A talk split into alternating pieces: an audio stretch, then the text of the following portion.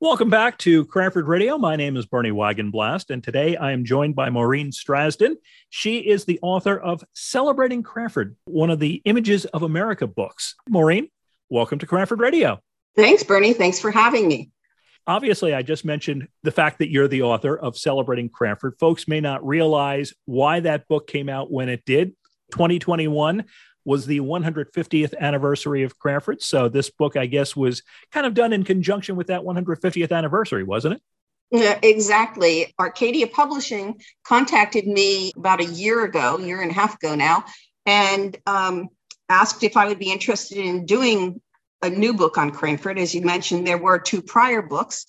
Uh, and I said, yeah, definitely. And they said, well, is there anything going on that this book might be published in conjunction with? And I said, Yeah, it's Cranford's 150th anniversary. And they said, Perfect. Then we have to get it out. And while uh, doing a book like this, they said usually takes six months to a year.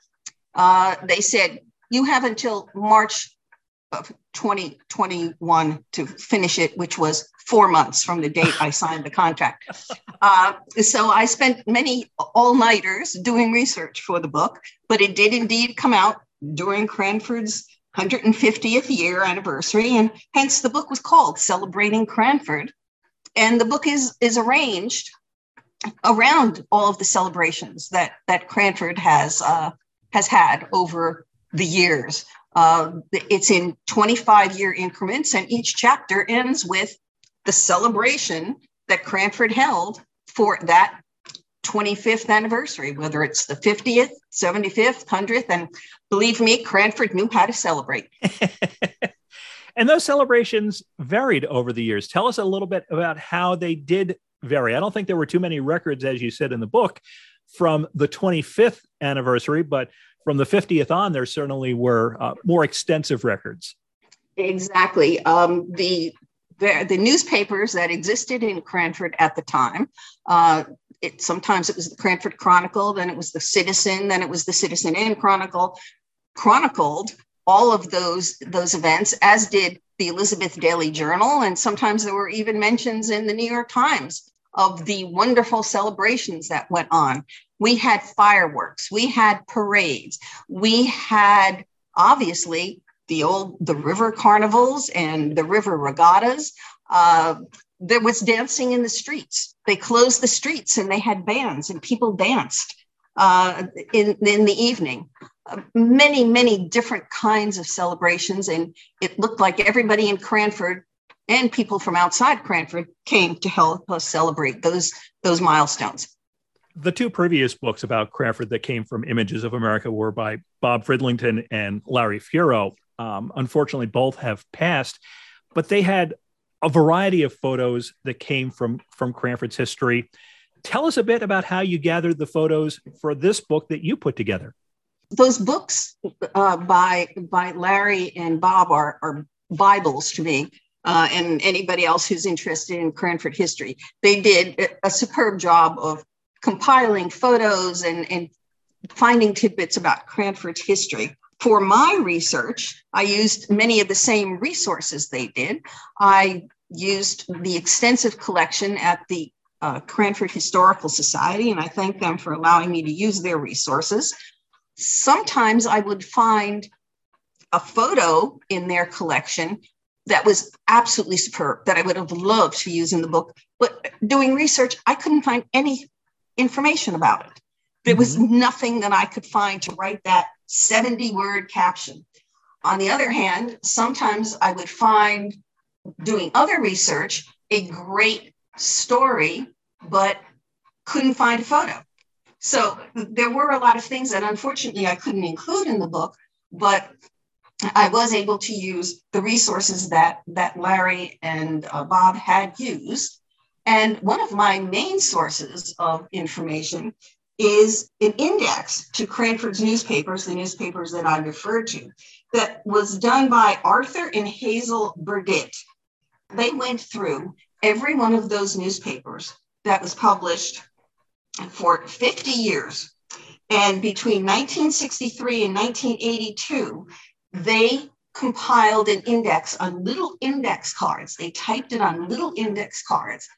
And every article, every ad, every little piece of information about Cranford, they indexed on those cards. Frequently, they would essentially include the entire article. So you can read these cards, which are avail- available through the public library, through Cranford's public library, and get a whole history of Cranford. Just reading the cards is fascinating to see what went on on a particular street, what went on on a particular with a particular individual, um, what went on with the Board of Education, how the education system developed in Cranford. Just reading these, the, sometimes there are 14 cards on a particular topic. Sometimes there's only two sentences on a particular topic. But it, it's it's a great, great resource. And I just really thank the, the Burditts for, for compiling those cards many years ago.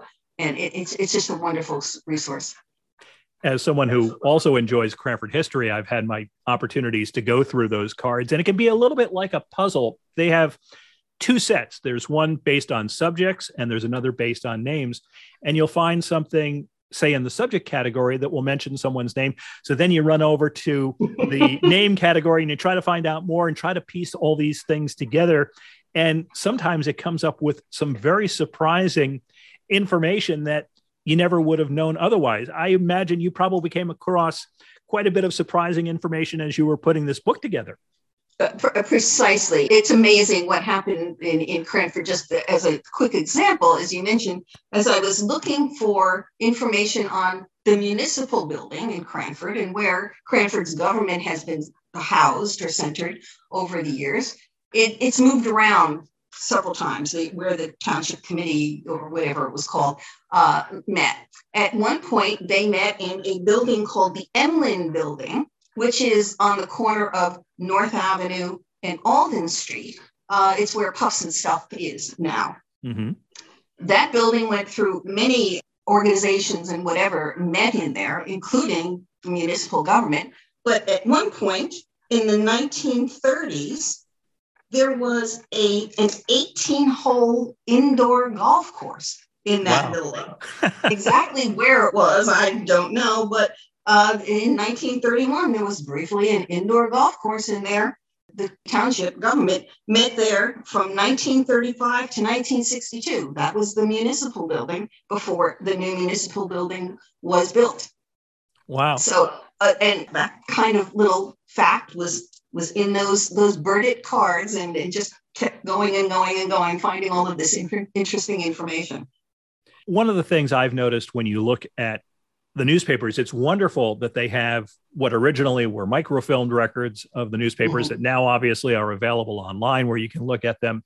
The one unfortunate part of it, though, is the photographs do not really reproduce when you're looking at the images that are saved. So it's not possible to really utilize any of those photographs that you may run across in print. Exactly. Yeah. Uh, the uh, the Arcadia Publishing has it has very strict uh, requisites for what kind of photographs can be in a book, and they do not allow you to use newspaper photos. So mm-hmm. again, while there were many really really good photographs in in newspapers, I had to hope that there would be one in the historical society or one that I could get from from some other source. Um, for instance, uh, I really wanted to include Rabbi Sidney Shankin in the book. Bernie, you've done some uh, radio casts on, on the rabbi, and for those who uh, aren't familiar with him, he was the rabbi at Temple Bethel from 1957 to 1979. He died in 2020. Over his career, he, uh, he had been a bombardier in World War II. He had participated in freedom rides, a really significant individual on many levels. I really wanted to include a picture of him. Pictures in the newspaper were not acceptable. So I found through another contact the email of his daughter. Contacted her. She was thrilled that I wanted a photo, but she said, I have no photos that you might use, but my brother might. So she gave me her brother's email. So I started emailing her brother. And keep in mind, this is done all during COVID. So I unfortunately could not meet with people, which I would have loved to have done. So we're emailing back and forth. Um, and this gentleman's name is Zev. He lives in Teaneck. I told him what I was doing. He said, let me go through my boxes.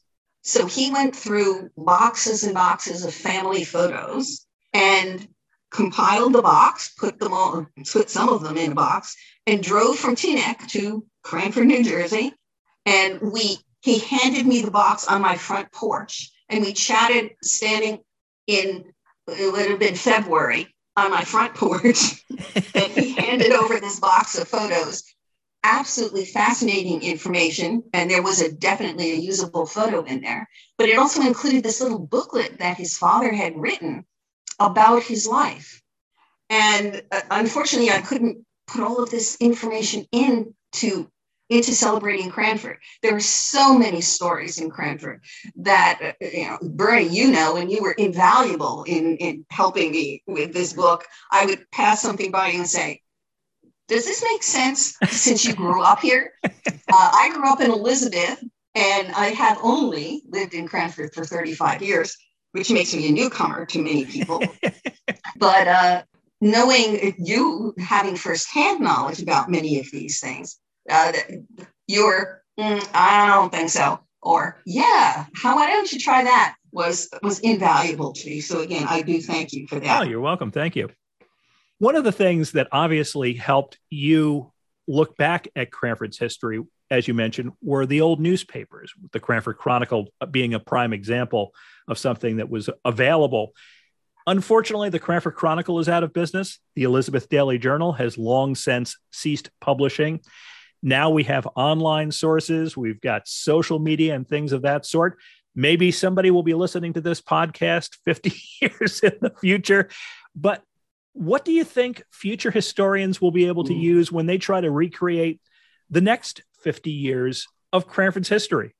That is a difficult question. Uh, you know, social media is so, it, it just dissolves in, into in air. Um, people don't write letters anymore you know, the, I did find some letters that I used that with going back and forth with which uh, just filled in some some holes. Frankly, I have no idea what people are going to use going forward. Um, uh, uh, you know, as, I said, you know, the social media is so ephemeral. It's it's kind of not there, and it also is so divisive in many ways. It, it seems to me that when, as I was reading earlier reports, they were, God knows, flowery, uh, and but they were straightforward. It was, it reporting the, the news or reporting what happened. Now everybody has an axe to grind. You know, there mm-hmm. it has one approach to something versus another approach to something. And I'm not, it's, it's going to be very difficult for future historians, I think, to really get to the the truth of the situation given all the different ways the news is now presented as opposed to the way it was in the past. Well, I know you're involved with historic preservation in Cranford. Why don't you tell us a little bit about that? Sure. Uh, there is an organization in Cranford. It's actually a township committee called the Cranford Historic Preservation Advisory Board. It was established in the late 1990s, uh, and it is, as I said, a Cranford Township Committee. They advise the Township Committee on educational issues, on resources, um, on anything relating to preservation. I was the chair of that committee for 12 years. It was a wonderful uh, experience.